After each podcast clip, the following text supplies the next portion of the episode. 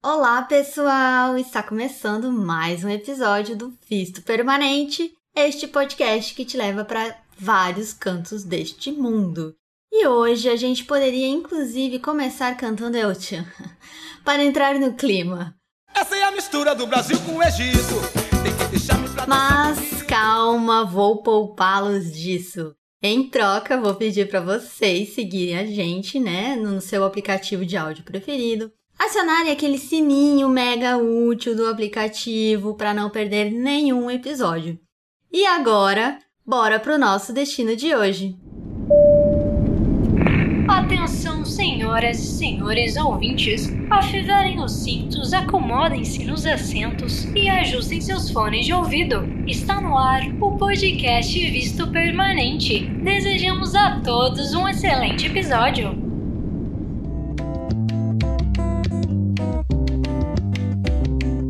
Oi, gente! Hoje a gente vai diretamente para a África, mais precisamente para o norte do continente, para o Egito. E apesar desse episódio ser aquela tão sonhada mistura do Brasil com o Egito, fiquem tranquilos que a gente não vai cantar nada aqui e principalmente não vai dançar também não, né, Carol? Não, não, não, não vou mostrar esses meus talentos aqui.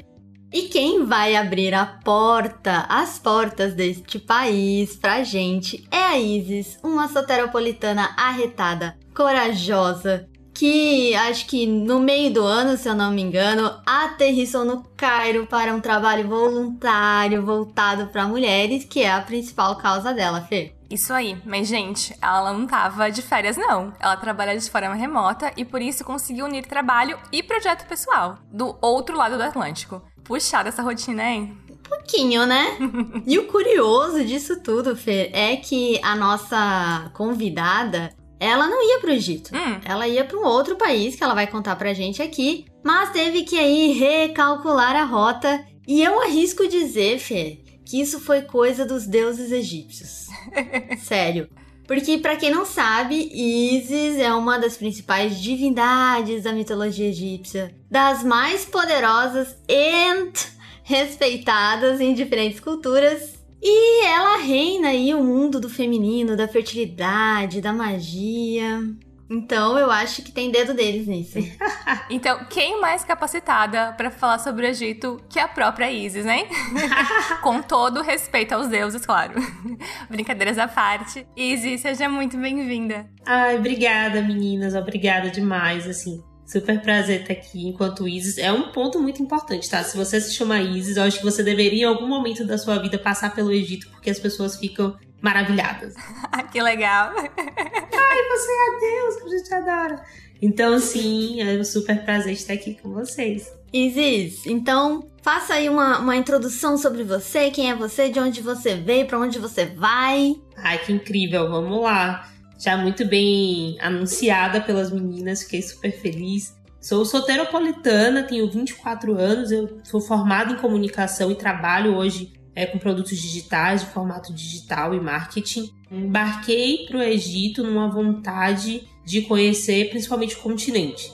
Né? Meu primeiro pensamento sempre foi para a África do Sul, porque eu queria que meu primeiro país fora do Brasil fosse um país no continente africano. Aham. Mas a pandemia veio e reorganizou toda a rota, né? E eu precisei mudar. Eu disse, por que não o Egito? Né? Eu queria muito um país que eu pudesse ter uma segunda língua ali, o inglês. Então eu disse, vou pro Egito, vou mudar todas as minhas coisas e vou lá. Nesse processo eu comecei a trabalhar em uma empresa muito grande, que eu disse, não, eu não quero abrir mão disso. Eu posso trabalhar remotamente, então por que não reunir né, o meu trabalho, que é a minha fonte de renda, com uma coisa que eu tenho muita vontade de fazer, que é um trabalho voluntário e a conexão com mulheres muçulmanas e egípcias. Então foi assim que eu resolvi embarcar em julho desse ano, de 2021, para vir para o Egito fazer um trabalho voluntário de seis semanas e, atrelado a isso, trabalhar remotamente para o Brasil. Então, assim, trabalhar remotamente, trabalho voluntário, conhecer o Egito. Então, assim, era um combo de coisas para serem feitas. Vim realmente preparada a dizer que isso era um desafio. Eu sabia que era um desafio, mas um desafio que ia ser uma super mudança, assim, para minha vida. E tá sendo, na verdade. Mais um sinal da influência aí nos deuses. Com certeza, com certeza. Eles reorganizaram a rota toda. Que legal. Você sempre teve vontade de, de, assim, de partir mundo afora? Como é que é isso? Nossa, por incrível que pareça, não. Isso começou, eu tinha uns 20 anos, eu tenho 24. Assim, eu vim de uma realidade, eu vim do bairro periférico de Salvador e viajar era uma coisa muito distante para mim, assim. Nunca foi uma coisa uau. E aí, quando eu passei para um projeto para mulheres negras, um trabalho digital da internet, que eu viajei para Belo Horizonte. Foi a primeira vez que eu andei de avião na vida. Eu disse, gente, é isso que eu quero. Então, assim, eu já voltei de BH mudada, dizendo assim, eu quero fazer isso, eu quero testar, eu quero. E aí eu comecei fazendo viagens mais curtas, depois outras viagens pelo Brasil, até que eu resolvi que não, eu quero expandir. E agora que eu cheguei aqui, gente, assim, tô voltando pro Brasil já pensando no próximo destino. Agora o céu é o limite. céu é o limite, o céu é o limite. Então, essa vontade aí é recente, certo? E você tinha falado que antes ia para África do Sul e teve que mudar para o Egito. Isso. E isso implicou em você ter que adaptar, inclusive, o seu. o que você desejava, porque você foi principalmente para fazer um trabalho voluntário. Uhum. Então, isso precisou também ser mudado de alguma forma, esse, o que você ia trabalhar com essas mulheres? sim e não, assim, eu já tinha um propósito, é um meu propósito pessoal de trabalhar com mulheres, de me conectar com mulheres é, ao redor do mundo. O que mudou foi um pouco o enfoque, né? Então, indo pra África do Sul, eu tinha uma vontade de ter um contato maior com mulheres negras. E aqui no Egito, apesar de ser no continente africano, eles são muito mais próximos e conectados ao Oriente Médio e uma vivência árabe. Então aqui foi uma outra perspectiva que também acabou sendo muito rica, que era o contato principalmente com mulheres egípcias e em sua maioria muçulmanas que é uma coisa muito diferente é, pra gente, né, culturalmente falando. Desde das roupas, o costume, rotina, é muito diferente. E como que você fez para já ir com esse trabalho uh, engatilhado, assim, né? Já tudo certinho o que, que você ia fazer? Porque eu acho que muita gente que ouve, a gente fala muito de voluntariado aqui no, no visto, né? Mas essa é uma dúvida recorrente, assim. Então, explica um pouquinho pra gente como que foi esse processo para você entrar aí num programa de voluntariado, desde a preparação e, enfim, até você concretizar isso.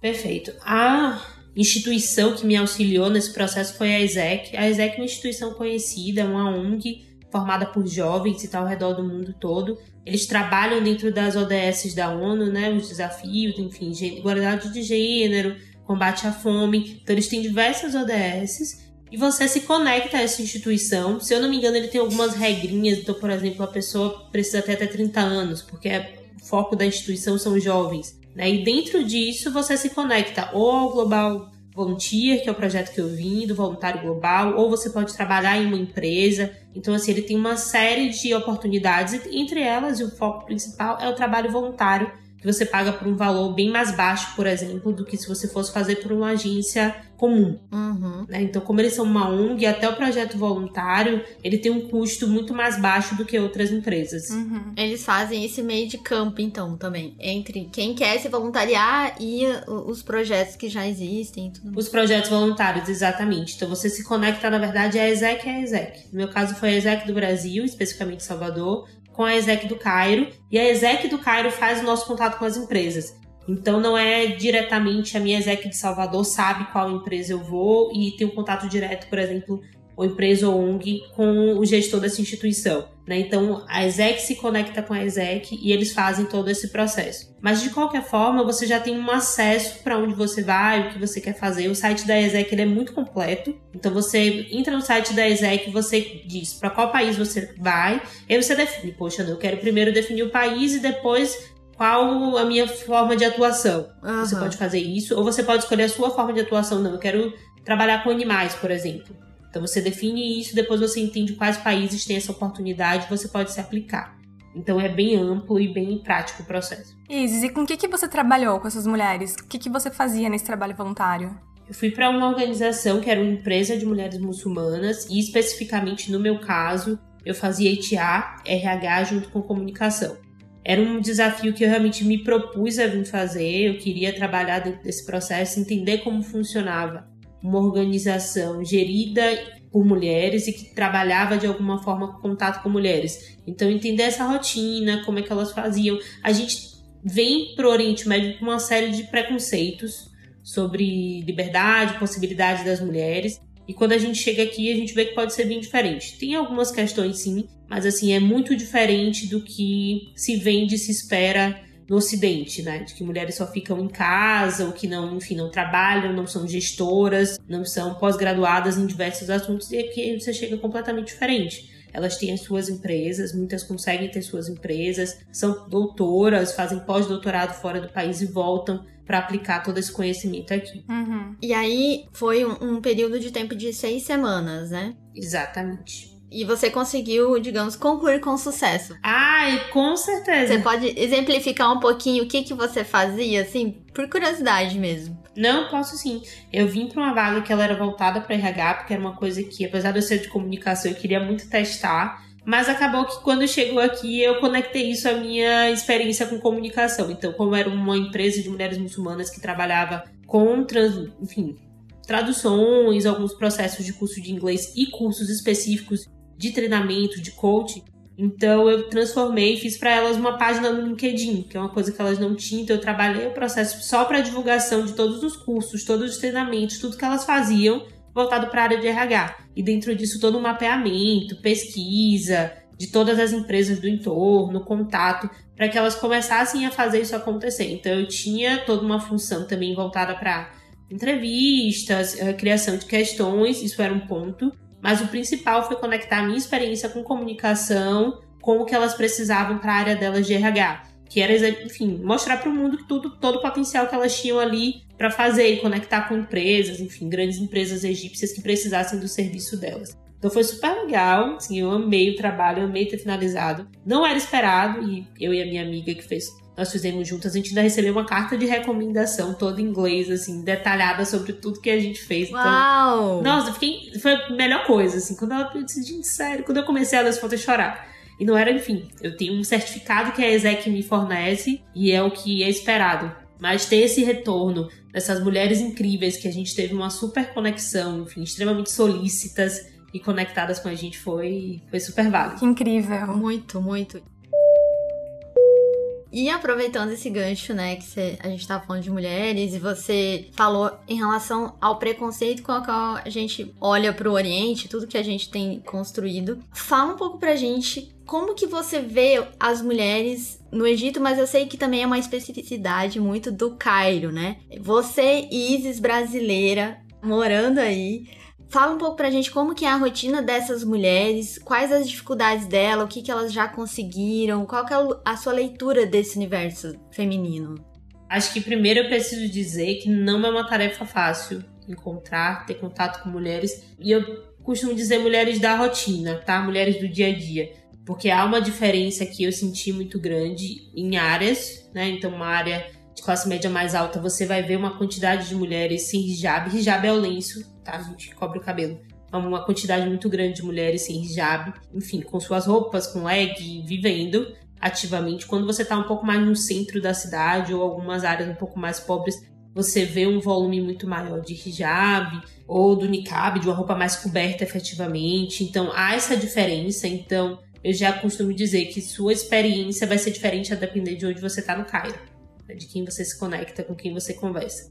Eu acredito que houve muito avanço. Eu não gosto de usar a palavra evolução, porque isso classifica. Eu não acho que é sobre evoluir ou não. Sobre muito avanço sobre o direito das mulheres. As mulheres, enfim, estudam. Você encontra algumas nas ruas, elas trabalham. Eu fiquei meses numa empresa de mulheres, empresa gerenciada, organizada por mulheres. Né? Então, o nosso contato total era com mulheres. Mas não é uma coisa tão fácil porque elas têm suas rotinas, têm um costume cultural, né? Uma coisa que me chocou muito quando eu cheguei aqui é que 90% das pessoas nas ruas são homens. 90%. 90, gente. 90, 90%. Eu nem consigo imaginar este número. Não, eu consegui andar 10 minutos sem encontrar uma mulher, assim, no centro. E muitos homens na rua. Não é assim, ah, uma rua vazia.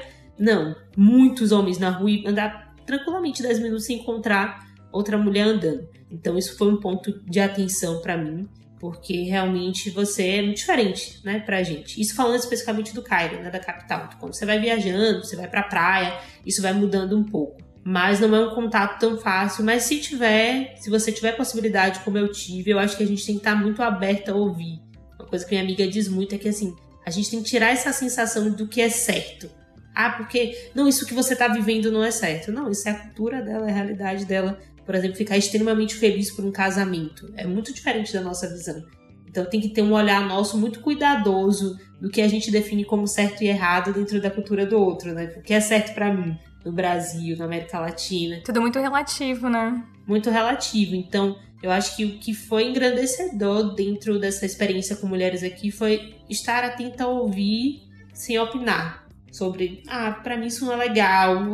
Não, ouvir. Se você tem a oportunidade de encontrar com essas mulheres aqui, sentar e bater um papo sobre a perspectiva dela, sobre como é a rotina, ouça. Ouça entenda como aquilo ali de alguma forma pode ser potente, enfim, como vocês podem trocar. Isso é super legal. Eu acho que deve ser muito difícil isso, ainda mais se quando a gente tá envolvido com uma causa das mulheres, né? Deve eu me imagino numa situação porque você quer que aquelas mulheres consigam mais, né? Você quer o melhor para elas e o melhor dentro daquilo que você você entende como sendo. Exatamente. Então, ainda mais um, no universo onde entra a questão muito da religião, né? Uhum. Olha, eu acho que eu teria muita dificuldade nesse, nesse aspecto. E fora o, as mulheres que você conheceu no projeto, você conseguiu conhecer, entrar em outros núcleos, assim, ou está conseguindo, né? Porque você está aí. Sim, muito mais através de brasileiras, Aham. na verdade. Não é tão fácil esse contato com mulheres. Eu realmente, se sim, você tem essa perspectiva, é ideal que você venha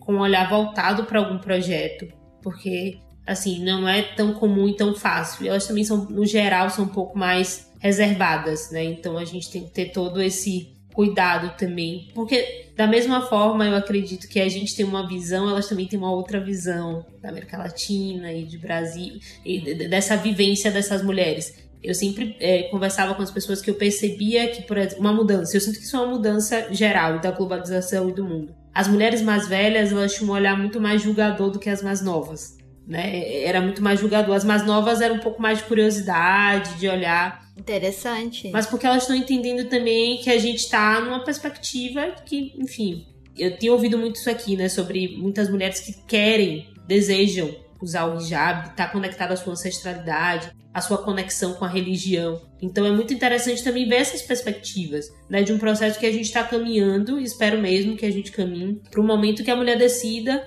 o que é interessante, possa decidir o que é interessante para ela e entenda também que outras mulheres vão ter outras formas de fazer. Não é porque eu uso hijab que você é errada, não. É a minha forma e o que eu acredito e como eu me conecto a Deus, enfim, ou o que eu acredito que é pecado. Se você tá pecando, por exemplo, isso é uma questão sua. Eu tenho que te olhar com um olhar de julgamento, sabe? Então eu tenho sentido nas conversas com outras pessoas aqui. A gente acaba conversando muito mais com, com meninas e mulheres é, de outras perspectivas, de outros bairros.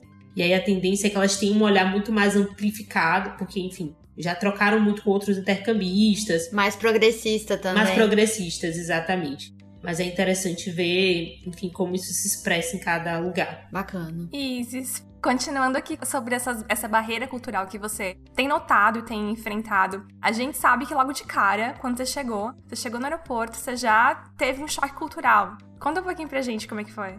Então, assim, a gente passou um bom tempo, porque a gente tá no período de Covid, então a gente já precisou esperar pra fazer o teste. né? Isso é super comum e tudo bem.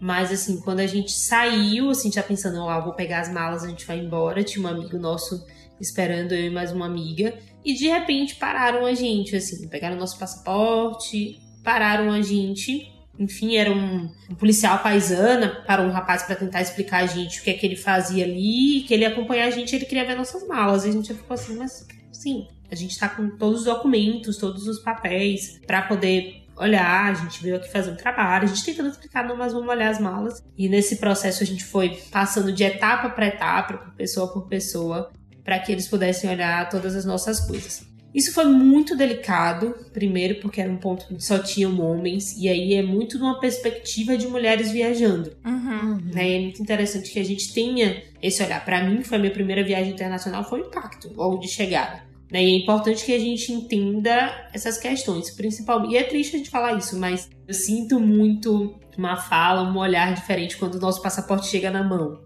Ai, brasileiras. Sim, brasileiras. Uhum. sim, nossa nacionalidade. E é sempre com um sorriso, com uma coisa enfim, com a perspectiva internacional que a gente já ouviu muitas pessoas falarem, né, da visão que as pessoas têm de mulheres brasileiras, é, e na prática realmente a gente sente isso, né? Então, depois até quando a gente saiu, um amigo disse que é, estava comum acontecer com muitas brasileiras ou latinas, mulheres latinas de serem paradas, né, e questionadas sobre o que vocês vieram fazer, o que é que tem nas suas coisas. Então, acho que eu já cheguei assim entendendo, ok, é um país muito diferente do meu. Por exemplo, o que eu acredito que deveria existir, que deve existir em outros lugares, é ter uma mulher, por exemplo, para revistar as roupas de uma mulher, de uma outra mulher. Né? Seria o mínimo, assim, impossível. Né? Roupa íntima, enfim. Então eu já disse, ok, eu tô numa cultura diferente da minha e vou precisar me adaptar aqui. Eu acho que esse é o processo de escolher também morar fora e vivenciar essas coisas, né? E assim, isso só aconteceu com vocês? Outras pessoas chegando? Não, brasileiros não. A gente veio com brasileiros no mesmo voo que a gente, inclusive casais e eles tinham um suporte, pelo que eu entendi, eram pessoas viajando a turismo. Então eles tinham um suporte de guias uhum. que puderam entrar na área do exame e buscar. Então, assim, eles estavam super sobre a responsabilidade de alguém aqui no Egito. Nós, mulheres sozinhas, assim, como assim você não tem ninguém aqui que. Vocês vieram fazer o quê, então? sabe? Uhum. E eu vejo assim, eu imagino que tem um peso maior na questão do Egito, né, pela própria cultura, porque esse olhar em relação à mulher brasileira acontece em outros lugares, né? Sim. Até porque a gente sabe que tem muito tráfico de mulheres. Então, esse olhar mais, digamos, que deveria ser mais cuidadoso, vamos, vamos pensar assim, mais zeloso, em relação a identificar para saber se muitas vezes essa pessoa não está sendo vítima de, de tráfico de mulheres e, e tudo mais. Mas eu imagino que aí, quando você desloca isso, essa mesma realidade para um país culturalmente onde existe um, assim, onde o homem, digamos que ele, ele tem muito mais como que a gente poderia classificar isso? Poder de decisão. Liberdade e... também para fazer o que Liberdade, quiser. então eu acho que realmente isso acaba sendo funcionando como uma lupa, né, nesse, nesse processo. Exatamente, exatamente. E aí, pegando esse mesmo gancho dessas diferenças que você sentiu, Gostaria que você contasse um pouquinho, porque a gente já conversou com você, mas quem tá ouvindo a gente. Sim. Por exemplo, você, negra, brasileira, você chegou aí, você tava de trança, né? Exatamente. Com todo um estilo que é muito diferente do que eles vêm, porque eles já, por só a questão de, de, por exemplo, mostrar o cabelo e você ainda tinha, estava com tranças. Então, como que foi esses olhares e como que você foi lidando desde vestimenta, comprimento de saia, se usa calça, não usa calça, blusa, mostra ombro, não mostra ombro. Como que você foi lidando com isso? O que, que aconteceu ao longo desse tempo que você já tá aí? Eu acho que a primeira resposta para isso, e que eu digo para todo mundo que vem para o Oriente Médio, é pesquisa. Então eu já vim com uma mala com uma quantidade de roupas preparada para vivenciar o Cairo. Eu trouxe um short jeans caso eu fosse para praia, mas era macacão, blusa de manguinha. Eu já sabia que não seria ideal né, aparecer os ombros, uma questão mesmo cultural dentro do que eles usam, então não apareceu os ombros, então eu já trouxe camisas de manguinha, já vim preparada pensando na roupa. Mas é um fato, né? Eu sou uma mulher negra, tava de trança andando no Cairo. É, é um ponto. Eu sou diferente, não tem como as pessoas é, não repararem, né, que é uma pessoa que não é daqui. Uhum. Então, os olhares, eles acontecem muito, principalmente por homens, mas aí lembra o que eu falei, né? Então, 90% das pessoas na rua são homens. Sim. Então, consequentemente, a maioria dos olhares, eles vão ser de homens. É, isso é super comum mesmo acontecer. Esse olhar era um olhar assim que você sentia de curiosidade ou era uma coisa mais assim julgadora? Ou medo também, uma coisa meio assediadora. É.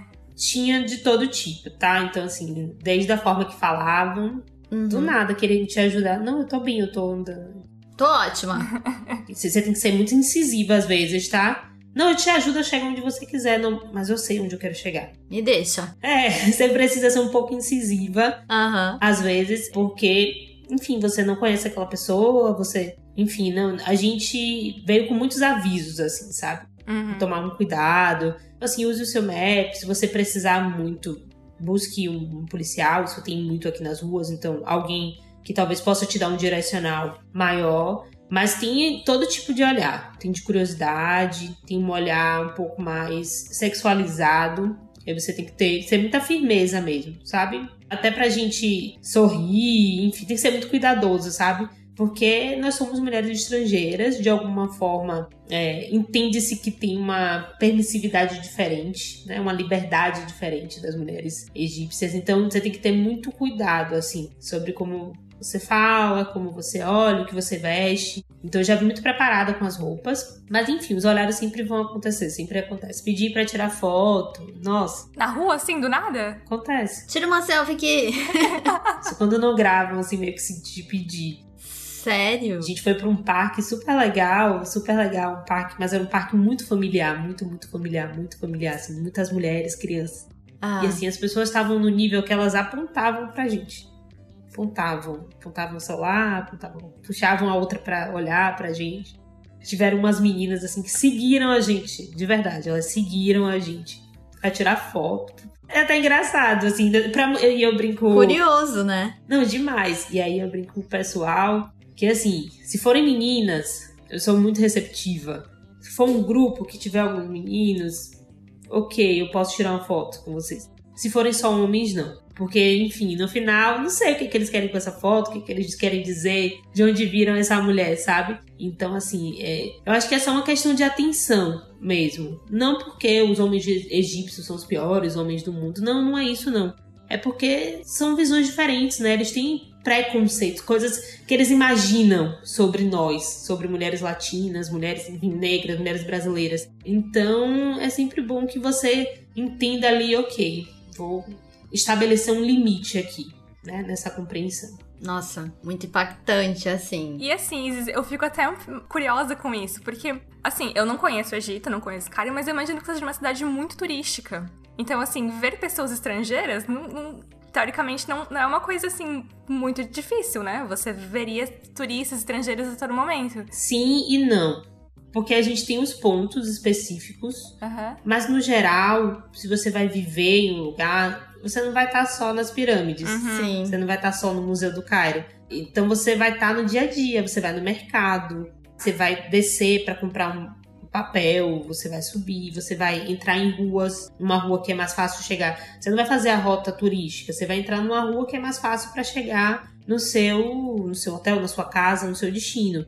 Então, é uma vivência diferente, né? Por isso todo mundo assim, lugares nas pirâmides, você consegue ver gente com um vestido um pouco mais curto, com a camisa de alcinha, porque são pessoas turistas que estão ali só para aquele foco. Mas quando você sai desse eixo turístico, né, dos pontos específicos, no metrô, eu pegava metrô. Não tinha como eu de blusa de alcinha, um short, porque eu sou turista. Tem um nível, sabe, de até onde você pode se sentir turista. Todo mundo sabe que você é turista e você é estrangeiro ali, tudo bem. Mas uma coisa é você ir muito além do que se espera naquele espaço. É. Você falou de metrô, eu imagino um metrô, um vagão assim, homens. Só homens. Muitos homens. Muitos homens. Realmente, eu acho que é importante isso que você tem eh, falou, porque por mais que a gente não concorde, você tem que se adaptar àquilo, você tem que respeitar também aquela forma como aquelas pessoas se organizam, como aquelas pessoas vivem, por mais difícil e doloroso que muitas vezes seja pra gente. Exatamente. Porque às vezes eu imagino que dói, dói, deve doer muito, Demais. deve doer os, os olhares julgadores, os, os olhares mais maliciosos e tudo mais. Sim. Enfim, assediadores. Você faz terapia, Isis? Faço, é importante. Não tem como deixar de lado. Aí, tá vendo? Não tem como. Porque você tá num lugar muito diferente. A gente já teve um episódio aqui, inclusive, sobre isso, né? Sobre a importância de terapia. e Imagino que nessas circunstâncias seja ainda mais importante. Bom, o idioma você se vira com inglês aí tranquilo, mais ou menos. Super tranquilo. Ai, gente, posso contar um caos? Pode. Essa semana eu tava pensando em vocês. Eu tava no mercado e assim, eu achei uma- um biscoito favorito agora, meu biscoito favorito dessa semana. E aí eu tenho comprado assim muito esse biscoito. Esse biscoito, ele não é escrito em árabe, mas ele é escrito em hebreu, porque ele é de Israel. Então, assim, os ingredientes têm em inglês, mas assim, todo o resto é tudo em hebreu. E eu fiquei, gente, como que eu peço, sei lá, pro meu marido, se ele for no mercado, comprar esse biscoito? Eu não sei falar o nome desse biscoito, não sei falar o nome dessa marca. Você tira uma foto, manda pelo WhatsApp. É, Aí, como a gente já tinha marcado de conversar contigo, eu fico pensando, gente, e a Isis, como será que ela faz no mercado uhum. pra saber o que, que é as coisas, pra, sei lá, pedir alguma coisa pra alguém pra comprar o nome? O que, que você faz? Como que é isso?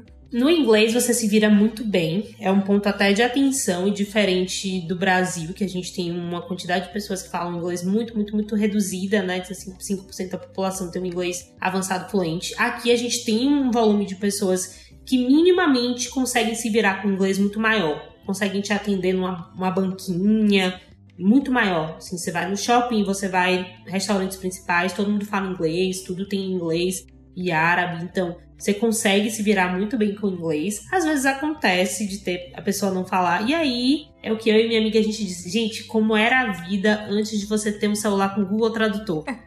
Um celular que você aponta pra câmera. Como viviam? Como viviam? Gente, para andar na rua, aqui eu não vejo nome de rua, como a gente tem no Brasil. Hum. E se tivesse, ia ser em árabe. E aí, como é que se eu não tivesse o Maps? Como, Como é assim? Como que a placa tá escrito o quê? Não tem, não tem placas. Eita! Não são identificadas essa placa. É muito difícil você achar rua com placa que identifique. Muito difícil, muito difícil. Eu tô num bairro aqui que até tem, não na minha rua, que eu não, nem, nem cheguei a ver, mas em outras ruas eu cheguei a ver uma, uma localização de numeração. Aí você chega, encontra uma pessoa que fala inglês, como é que chega na rua tal? Então você vai se virando. Ai, gente, olha, me senti velha aqui, né? Eu já sou a mais velha do rolê, né? Aqui. E pensar que quando eu comecei a trabalhar, tipo, na minha profissão, depois de formada, não tinha WhatsApp. Olha só, você pensando em Google Tradutor, nem não tinha nem smartphone. Mas realmente, hoje eu penso assim, olhando pra trás. Gente, como que eu trabalhava?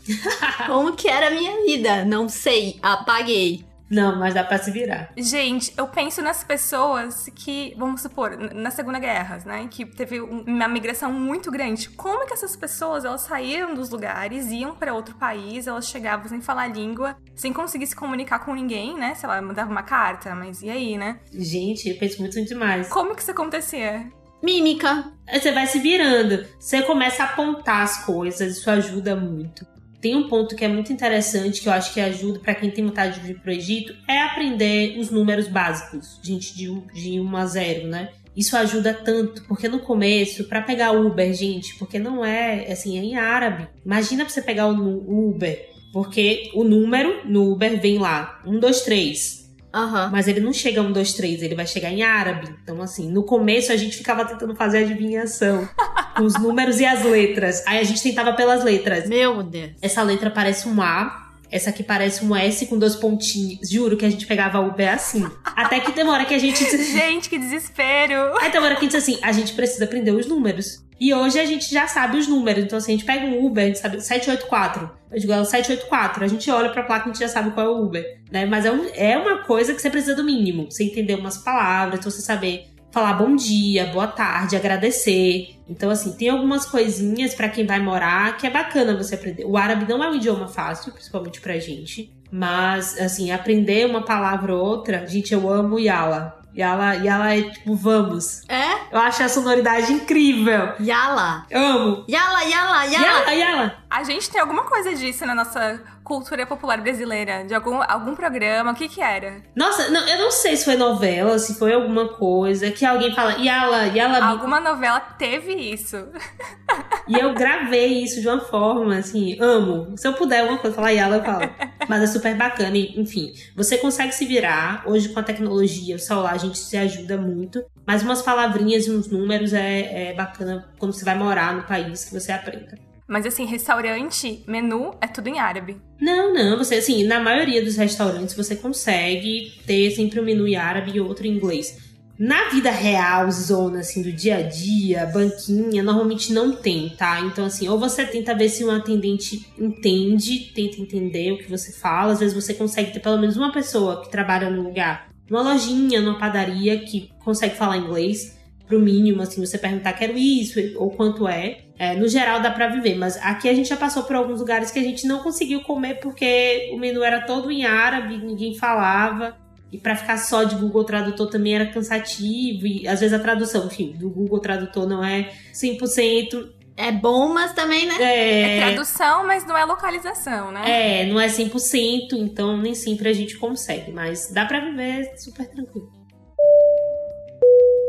Ah, agora uma pergunta, né? Que eu imagino que quem tá ouvindo esse episódio tá pensando, tá, mas o, o voluntariado acabou. Sim. Isis continua no Egito. Por que, que você decidiu? Você já foi com esse plano de, ok, acabando, vou ficar? Ou foi uma coisa que aconteceu? Gente, eu preciso falar que, apesar da cultura diferente da gente, de muitos aprendizados, o Egito é um país incrível de história, assim.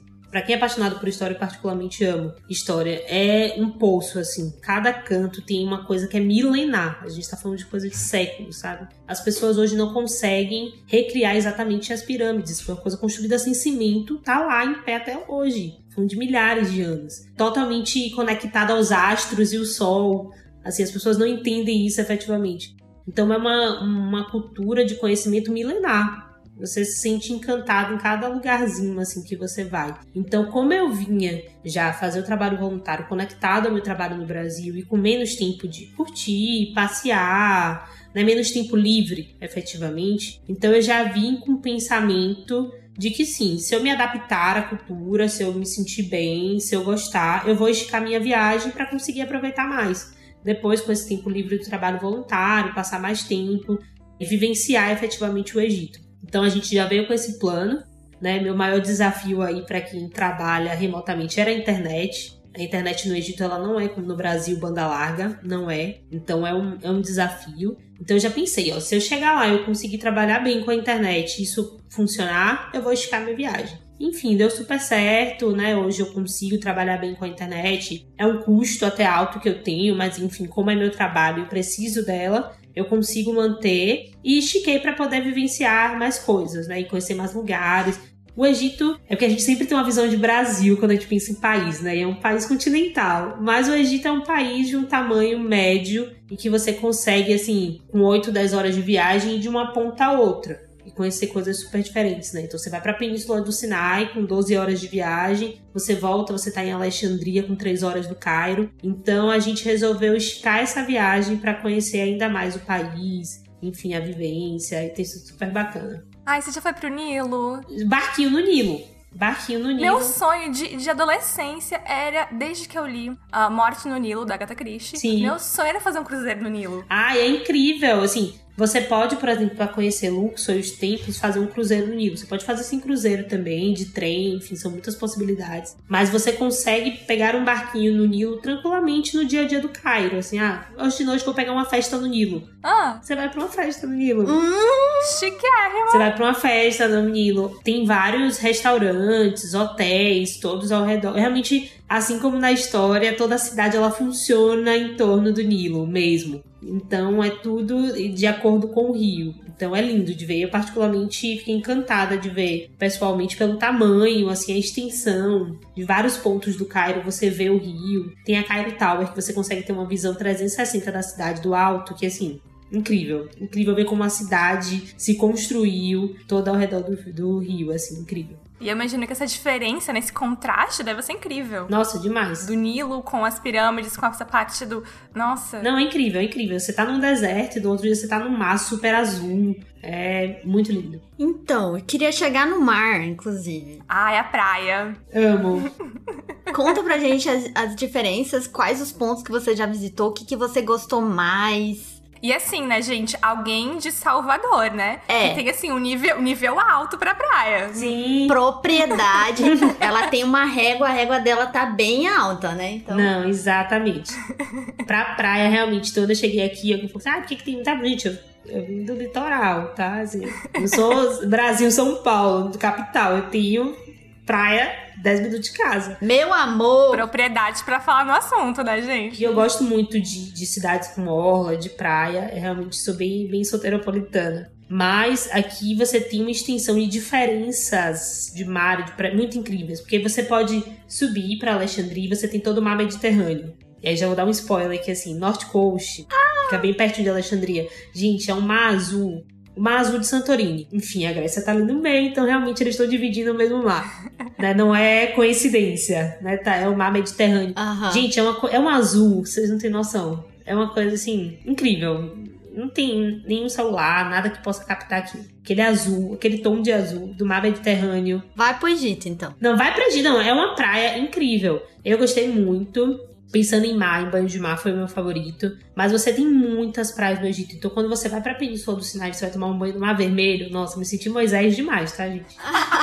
botando o pé no Mar Vermelho. Eu disse, gente, tô muito bíblica. Subindo sinais. Abriu ou não abriu? Não, não abriu, não abriu, infelizmente. e é enorme. E eu fiquei pensando, meu Deus, Moisés pelejou mesmo, gente. Moisés aqui pelejou, mas é lindo. Lindo. E aí, dentro, enfim, do Mar Vermelho e da Península do Sinai, você tem vários outros pontos super incríveis. Da que fica na Península do Sinai, na do Sinai, que é um pouco mais na divisa já com Israel. É um ponto perfeito, assim, no mundo para mergulho. As pessoas vêm de todos os lugares do mundo para mergulhar em Dahab e mergulhar na Península do Sinai. Então, assim, você tem possibilidades mil de praia, tipos de banho de mar. Você quer um mar mais azul ou mais quente, você vai mais para o Mediterrâneo. Se você quiser mais uma água mais fria, mas que permita possibilidades de, enfim, de animais e de visualização mesmo dentro do mar, você já vai para o Mar Vermelho, e você tem toda a Península do Sinai. Você, enfim, incrível, é incrível aqui. A gente tem uma visão do, do Egito muito conectada ao deserto só, né? Uhum. E assim, é uma extensão de praias e de mar, de possibilidades. Então, pra mim, que gosto muito de mar, que moro numa cidade litorânea, o Egito, assim, abre uma cartela de possibilidades. Superou as expectativas. Demais, demais. North Coast, gente, por favor. Só assim, coloquem no Google North Coast Egito. e aí vocês vão ver aquele azul, vocês vão dizer, gente, não é possível. E é azul daquele jeito quando você chega pessoalmente. E essa questão geográfica interfere também na estrutura social desses lugares, né? Demais. Na relação das pessoas, como as pessoas se vestem, se comportam. É outra realidade do Cairo. Diferente demais. Em lugares de praia, você consegue tranquilamente andar de biquíni, andar de short, sabe? Eu fui pra Dahab tranquilo. Passei uma semana usando short jeans e andando só com uma parte de cima do biquíni, sem precisar de blusa e sem ninguém olhar diferente, porque uma cidade estava, enfim, beira do mar. Isso é porque é muito turista ou é porque os, os locais também são mais assim, aceitam e tá tudo certo? É, aceitam mais por conta da praia, né? Então eles têm, assim, alguns lugares tem turista, assim, North Coast, são as pessoas com um pouco mais de dinheiro do Egito, então tem uma visão muito mais globalizada, enfim, de roupa e de uso de utensílios, mas você encontra mulheres usando hijab, tomando. Então, assim, você vai na praia, vai ter a pessoa de biquíni, vai ter a pessoa de maiô e vão ter as pessoas de burkini. Elas convivem bem entre si, estão ali é, utilizando o mesmo espaço. Da Rabi da mesma forma. Então, como é um lugar que recebe alguns turistas, tem lugares até mais específicos que eu ainda não fui. Então, Rugarda mesmo recebe muito turista. Então, é específico porque é para turista. Mas os outros lugares não, por ser de mar, então as pessoas já sabem que normalmente você usa roupa mais, mais folgadas, mais confortáveis, mais possíveis, enfim. Então é super tranquilo. Legal. Fer, entrando na internet, você quer, do... quer falar desse assunto ou eu pergunto? Não, então, a gente conversou já com a Isis antes, né? Ela comentou com a gente que, por exemplo, WhatsApp, chamada de vídeo, chamada de áudio não é liberada, né? Então a gente sabe também que a internet ela é controlada pelo governo aí. E aí eu tava fazendo uma pesquisa básica, assim, e aí eu tava vendo, assim, muitas dicas de, em blogs de pessoas que diziam assim, quando você sai do, do, aeroporto e vai pro hotel, já contrata o transfer do hotel, porque uma é que o, o celular do Brasil não vai funcionar no Egito, Outra que a, a, internet do aeroporto é muito ruim. E mesmo assim, mesmo se você for comprar um chip de lá, muitas vezes não tem cobertura em, todos os lugares. E aí eu já fiquei desesperada aqui. Né? Socorro, tipo assim, como assim? Fernanda Hightech até teve um mini infarto. Como que isso acontece? Como que é? Principalmente pra ti. Você comentou antes, né, que você trabalha à distância e aí que você E precisa de uma depende, internet, né? depende da internet. Então, como que foi essa relação pra ti? Como que foi encontrar um produto que atendesse essas suas necessidades de estar online o tempo todo? Perfeito. Eu já saí do Brasil sabendo quais redes de internet eu ia acessar. Eu busquei isso antes de vir. Organização. É, eu já, eu já sabia quais ah, empresas eram melhores, tinham uma melhor cobertura. Como eu falei, a internet aqui não é como no Brasil, banda larga, então é- o acesso é mais limitado. Então, para ter mais, ah, mais gigas, mais possibilidades no mês, você acaba gastando mais dinheiro. Então, para quem vem morar no Egito, depende de um trabalho remoto, isso tem que estar no cálculo, tem que estar no cálculo o custo com internet, porque ele é bem alto. Para quem, por exemplo, precisa fazer ligação, né, ligação de vídeo o tempo todo. Mas no geral, o 4G do celular para postar stories, usar o celular no dia a dia, funciona super, gente. Funciona super, não tem problema em lugar nenhum. Desde as pirâmides a você viajar para Dahab, você tá no outro ponto do país, funciona muito bem. Se você for para um lugar, enfim, tem alguns passeios que são dentro do deserto especificamente, né? Você vai pro deserto, pro deserto, você vai ficar sem rede. Você vai subir o Monte Sinai, você vai ficar sem rede. Aí você também quer esperar muito de. Já é esperado, né? Não, é, não esperar muito de Moisés, que além dos dez mandamentos, ele largasse um sinal de internet lá em cima. Então, assim, não tem. Mas isso acontece no Brasil também quando a gente vai fazer trilha. Mas no geral funciona super bem. Não, não precisa nem de fazer trilha no Brasil pra acontecer isso, gente. Vai muito pro interiorizão. Gente, Mato Grosso, assim, a gente não precisa ir pro mato pra perder sinal, não, viu? Aqui é. Não, aqui funciona bem. Então, assim, você tem um custo, se você precisa de uma internet que funcione muito bem para ligações de vídeo, para trabalho muito intenso na internet, quem trabalha talvez com design, PS, precisa de um funcionamento muito maior da internet, tem um custo maior, mas funciona bem. Vai ter que desembolsar. Desembolsar o dinheiro. E essa questão do, do controle e das limitações do que você consegue usar. Sim. Não faz chamada de vídeo pelo WhatsApp. Para quem tá ouvindo a gente, a gente tá fazendo essa, esse episódio hoje por meio do Meet. Então, gente, Meet liberado no Egito. Meet liberado. Quais são os produtos, assim, que não você não consegue usar e até onde vai esse controle, assim? Eu sei que a internet ela tem todo um processo do governo do que pode ser acionado, do que não pode. Tem algumas questões que são mais políticas mesmo da região e tem a ver com todo o processo do país, do que é organizado ou não. Eu tive, quando eu cheguei aqui, já o processo do WhatsApp, né, que a gente não pode usar a ligação de WhatsApp, enfim, o WhatsApp e a ligação, ela é bloqueada. A gente sabe, né, que tem todo um processo de, de criptografia do WhatsApp, e isso acaba acontecendo aqui também, então por isso a gente não pode fazer ligação de WhatsApp por vídeo ou chamada tem alguns sites também que você não pode entrar. Você vai descobrindo muito quando você tenta acessar. Então, assim, não tem uma cartilha do que pode e não pode, né? Você vai. Hum, isso aqui. Pã. Essa é, não, não é bom acessar, não é permitido, você não consegue. Então você vai entendendo e descobrindo. Para quem trabalha, eu acho isso um ponto de atenção interessante. Então, assim, não, já vou decidida a passar seis meses no Egito. Eu sugiro que você passe um mês testando. Né? Para mim, para minha rede do, da minha empresa, eu não, não, tive problema nenhum, não precisa, mas tem gente que precisa baixar a VPN, né? precisa ter um acesso do Brasil para conseguir acessar outros links, sites, enfim, cada pessoa com sua profissão e com o que precisa acessar. Para mim que trabalho com marketing, no geral eu não tenho muito problema, né? Às vezes eu preciso falar com uma pessoa no WhatsApp, eu acabo realmente não conseguindo, mas eu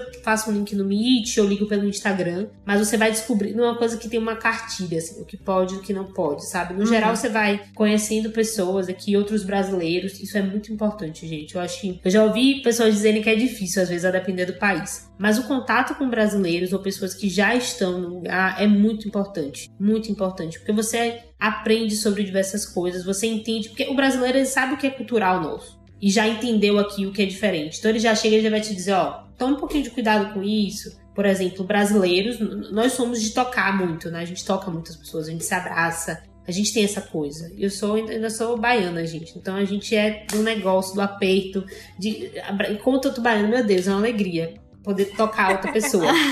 e aqui não é assim. Então aqui, por exemplo, você não pode beijar na rua, é crime. Crime? É, não pode beijar. Então, beijar assim, no rosto? Não, beijar a boca. Tipo, casais, né? Casais, ah, tá. casais. Ah, tá. E assim, você sabe qual é a pena para isso? Se eu não me engano, posso estar errada, tá? São seis meses. As Meninas do Vida no Egito, que é um blog que eu acompanho muito, postaram até sobre isso na semana, assim. Pra gente ter um cuidado, né? Tem a questão do uhum. beijo, mas também a questão cultural, por exemplo, que você aprende com outros brasileiros aqui sobre o toque. Você não vai chegar a encontrar uma pessoa, você vai abraçar. Uhum. Você não abraça, você, a distância. Oi, tudo bom?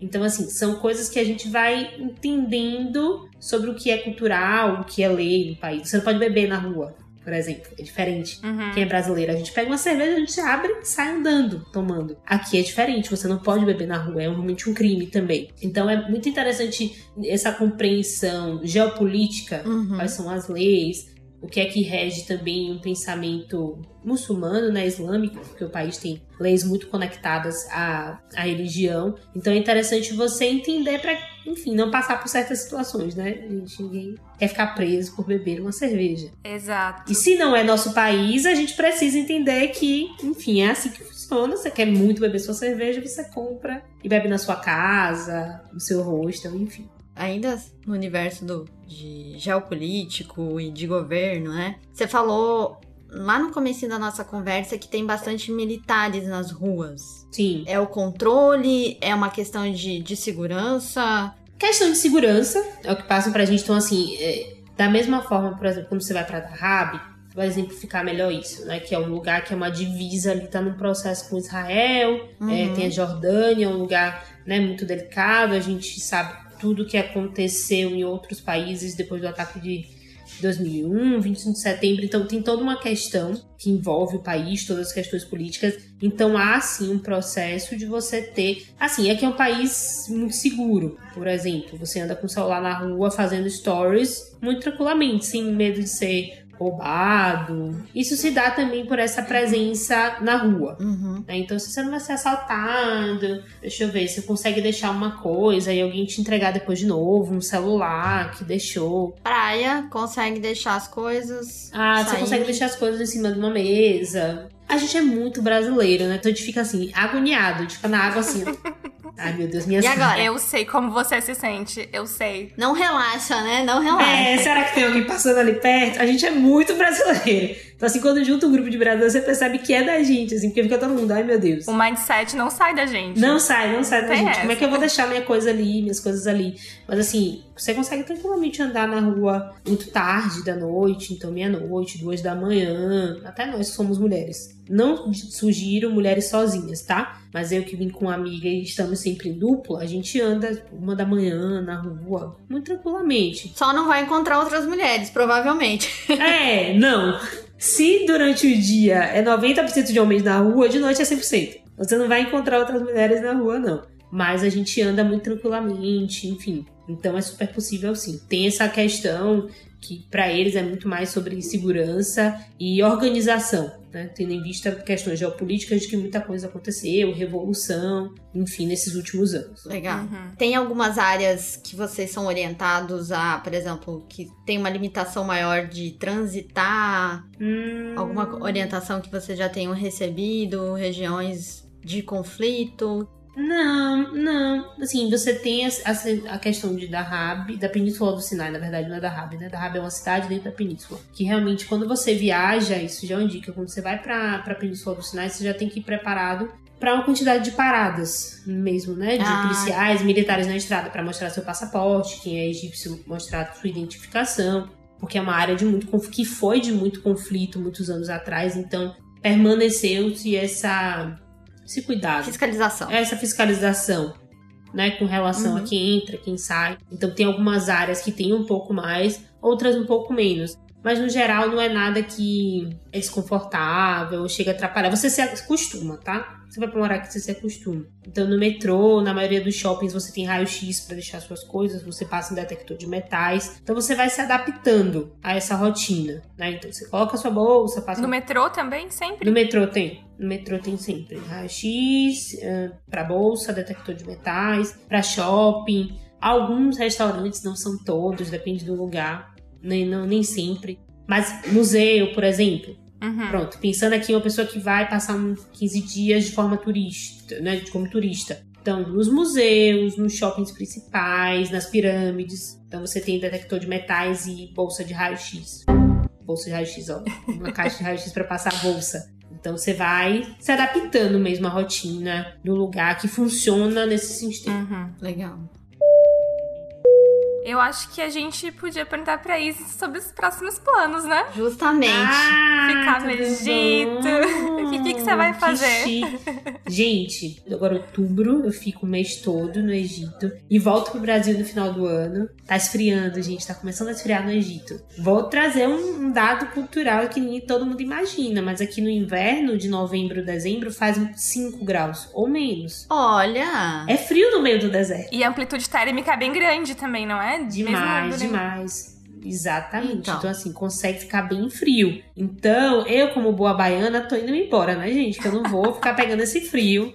Aqui, eu vou voltar pro sol de Salvador. Imagina. Tô pulando de verão em verão. Então, cheguei no verão egípcio, tá começando a esfriar, vou pro verão brasileiro. Mas eu fico aqui mais um mês, mais um mês, alguns dias. E volto pro Brasil, é, fechando esse ciclo, assim, muito feliz. Né? Então ainda falta mais de um mês pra eu ir embora, ainda tem algumas coisas eu viajar, eu conhecer. Mas o Egito é uma boa casa, assim, é um- uma experiência que se alguém me dissesse, ah, você se arrepende de ter ido, se arrepende de algo. Não, não. Foi muito importante pra mim enquanto pessoa, profissional, todo o processo que eu vivi, mas principalmente estar tão perto de uma outra cultura me fez refletir muito sobre mim, sobre o nosso país. E muito diferente, né? Muito diferente sobre os nossos preconceitos, sobre o que no final também não é preconceito, mas a gente também guarda pra gente. E é interessante a gente entender como isso funciona de forma diferente em outro país e como você pode atuar, como você pode agir de forma possível. Você não vai olhar para uma pessoa e vai dizer isso que você tá vivendo errado, porque isso para ela é o certo, é o que ela vivenciou a vida toda. Então, como eu de alguma forma posso colaborar, pensando aqui na minha perspectiva de mulheres, como é que a gente pode colaborar? Porque a gente, enfim, uma pessoinha não vai mudar uma cultura inteira e nem deve. Eu acho que é muito importante isso, não é sobre mudar né? Mas assim, como é que a gente pode aos poucos ir se integrando e reconhecendo aí uma perspectiva de cidadão global para mulheres, para enfim, que eu reconheço a minha cultura, reconheço a minha ancestralidade, reconheço a minha religião, mas também entendo que preciso que é possível me conectar com outras mulheres ao redor do mundo. É que mulheres muçulmanas, egípcias, mulheres brasileiras, mulheres francesas tenham essa mesma perspectiva no caso, é ajudar dentro do que for possível para ti e no que for possível para as pessoas, né? Demais, demais. A gente muda muito uma perspectiva. A gente tem que ter muito cuidado, né, com essa perspectiva do, enfim, latino, da pessoa salvadora. Uhum. Não é isso. É. Tem que ter muito cuidado com essa perspectiva. para qualquer outro país, principalmente falando aqui de continente. Heroína. É, não, continente africano, no sudeste asiático, porque às vezes a gente vê algumas pessoas com um discurso muito salvador, sabe? E não é sobre isso, porque você vai salvar o quê? A pessoa tá dentro do que para ela é o certo. Você que tá errada. Uhum. Você que tá aqui com sua blusa de alcinha é a pessoa errada, sabe? Então, vai falar o quê? Que, ai, porque você tem que usar essa roupa, isso é errado, sabe? Então, acho que é uma série de aprendizados, assim, viver no Egito e eu saio com um saldo muito positivo. E festas, e, enfim, gente, tem muita coisa legal. Gente, falou a pessoa que acabou de voltar de um show nas pirâmides. Exatamente, Black Eyed Peas nas pirâmides, gente. Vamos pontuar isso, gente. Por favor, experiência única. Faz um resuminho pra gente. Nossa, Black Eyed Peas, um visual das pirâmides, você entrava, enfim, entra realmente como se fosse pra... Imagina você tá de noite nas pirâmides, naquele deserto, pirâmide, assim, então você é do ladinho de um negócio enorme de noite. Izzy, só tem uma palavra para ti: inveja.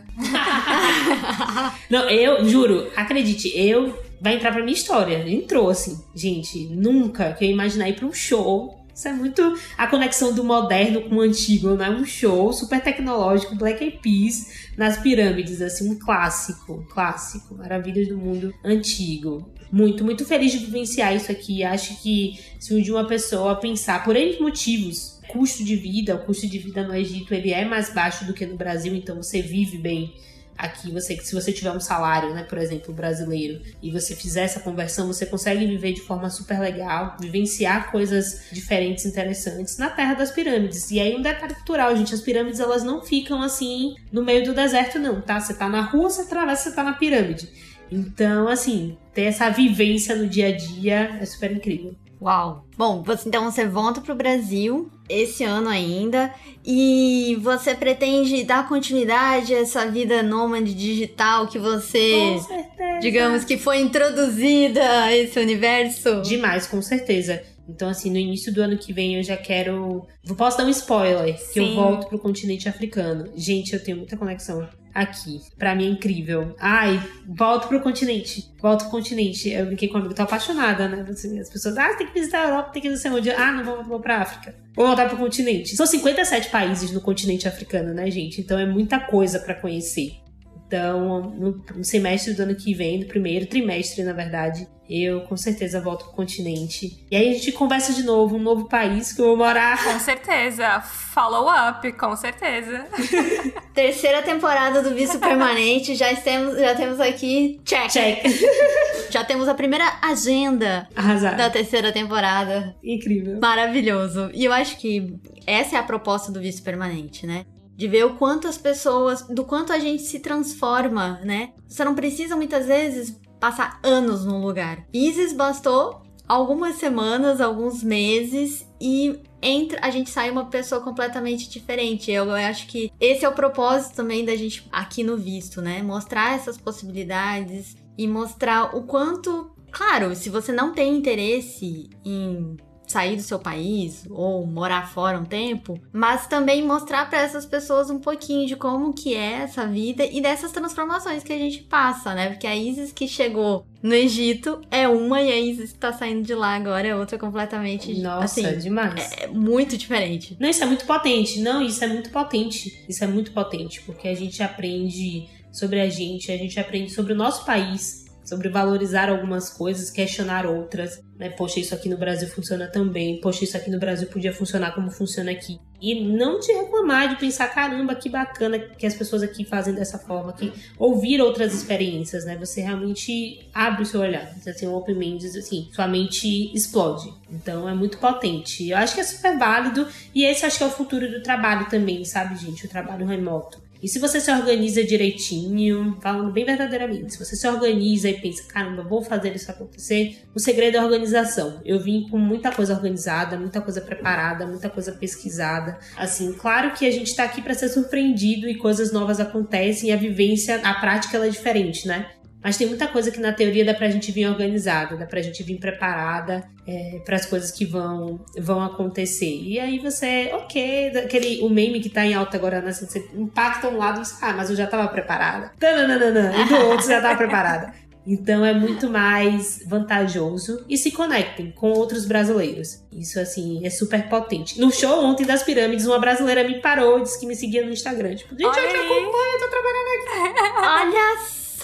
Gente, qual a chance, assim, você num show nas pirâmides Black Eyed Peas no Egito, uma brasileira te parar, não, porque eu também tô trabalhando remoto, você acredita? Assim, é isso, essa é a conexão que é potente. É isso. Mundo pequeno, né? É sobre isso. É sobre isso. Pois é, sobre isso. E agora chegou aquele momento que a gente deixa, né, nossa lembrancinha Boa. Ai, para quem está nos ouvindo. Vou começar pela Fernanda hoje. O que, que você acha, Fê? Pode ser. Hoje eu tenho duas lembrancinhas. Bom, então a primeira é o jogo Assassin's Creed Origins, que é da franquia Assassin's Creed, bem famosa, mas esse se passa no Egito e eu acho assim muito incrível o trabalho de ah, pesquisa, o trabalho de para você recriar, né, todo o cenário do jogo, pra você recriar todos os personagens e as roupas e tudo mais. Então eu acho super super legal. E a minha segunda lembrancinha é uma série, uma série da Netflix, chama Paranormal, que é uma série, assim, ok, o tema ele é de terror e tudo mais, mas é uma série egípcia e eu acho que é muito interessante de, de a gente ver toda essa questão cultural que não é o, o foco da série, mas assim, a gente consegue perceber isso, toda essa questão de casamento arranjado, tudo o que o os personagens eles passam nessa trama, então eu acho super interessante pra gente conhecer a cultura também um pouco mais. Então essas são as minhas lembrancinhas de hoje. ai, incrível. Amei. Essa série eu não tava. Não, não, não vi. Vou, vou procurar, mas eu não tinha. Procura aí. O algoritmo não, não mandou pra mim. Não mostrou. E você, Isis? Primeira é, se você tem vontade de conhecer o Egito, seja pra morar, seja em turismo ou só por curiosidade, eu vou indicar um perfil que tem no Instagram e elas também têm um blog que é o Vida no Egito. São três brasileiras que moram aqui no Egito e fazem muito conteúdo, muito. Desde custo de vida, a leis, a diferença, rede de internet. Elas são realmente uma bíblia é, em português para quem quer conhecer o Egito e entender as diferenças culturais. Elas são incríveis. E a segunda dica é o meu perfil, Viagem Black, porque eu já fiz muito conteúdo sobre o Egito, então eu deixei, enfim, como fazer Alexandria em um dia, como aproveitar melhor alguns lugares, da Arab, enfim. E eu acho que isso é super importante. Eu reforço aqui a organização e a pesquisa. É o que eu sempre digo para todo mundo que vai viajar. Pesquisa, pesquisa sobre o lugar que você vai, pesquisa sobre as melhores formas de fazer uma rota, assim. Eu cheguei, eu já sabia onde eu ia almoçar. Porque eu já tinha pesquisado antes e tinha olhado no Maps onde é que ficava perto do meu hotel. E aí minha amiga, como é que você fez isso? Eu disse, eu abri o Maps. Gente, Isso não era pra ser fácil, as pessoas não fazem isso, é só você olhar o Maps. Street View joga o bonequinho lá. Exatamente, você se acha, sabe? Então, assim, organização e pesquisa e buscar essas referências. Quem já foi, quem já fez. Isso poupa tanto tempo, dinheiro, gente, dinheiro. Às vezes a pessoa já fez um, um post com o nome de guias que você encontra em cada lugar. E aí você chega lá e você tá batendo cabeça ainda para entender se é seguro e qual é a média de valor. Sendo que alguém já foi lá, já pesquisou, já anotou e já trouxe isso prontinho. Então, essa minha lembrancinha é assim. Incrível, adorei. Eu também. E a sua, Carol? A minha lembrancinha é um pouquinho diferente do que eu costumo dar aqui no de presente para vocês no vice permanente. Mas hoje, hoje eu vou dar uma indicação no Brasil, inclusive. Hum. Só que é o seguinte, eu não estive nesse lugar. É que ele está na minha Ah. wishlist, entendeu? Eu quero muito ir nesse lugar e eu ainda não tive a oportunidade de ir. Que foi super comentado no Twitter. É um restaurante, fica em São Paulo. Eu não sei se a minha pronúncia vai estar certa, ok? Ouros Sabores Egípcios. Ouros é H-O-R, U de União, Horus. Horus, isso então. Isso mesmo. Horus Sabores Egípcios. Eu nunca fui, mas tá muito comentado. Muita gente postou no Twitter. Tá muito comentado porque a comida é boa, é farta e é barata. Ou seja, já está na minha lista. Então, quem está nos ouvindo de São Paulo, joga aí no Maps. É, se eu não me engano, fica em Santa Cecília. E é isso. Estou, olha só, olha, estou dando uma indicação de um lugar que eu não fui, mas quero muito ir. Nossa, até eu quero ir. Vou voltar pro Brasil, vou encontrar os amigos em São Paulo. Eu acho que eu vou levar todo mundo pra lá. Porque se você falou comida boa, em quantidade barata, é realmente já é Egito, gente. É isso. Comida boa, barata. É isso. Gente, quem for, conta pra gente, que achou. É, exatamente.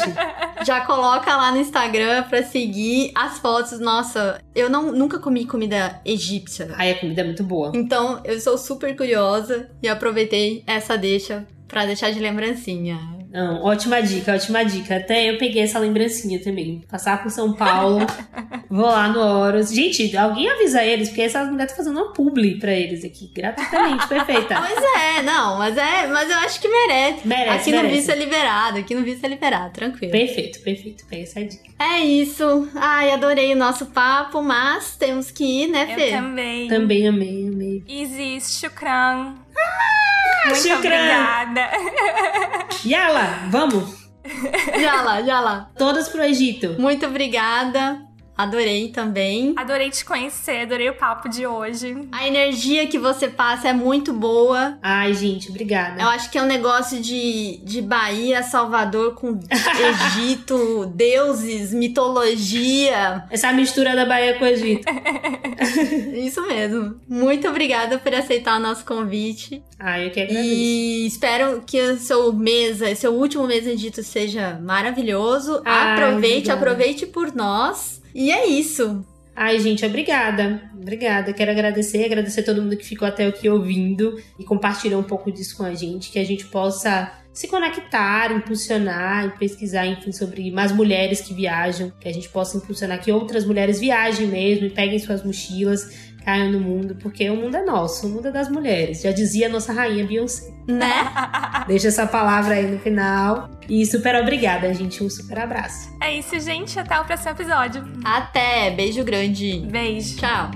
Ai, que incrível!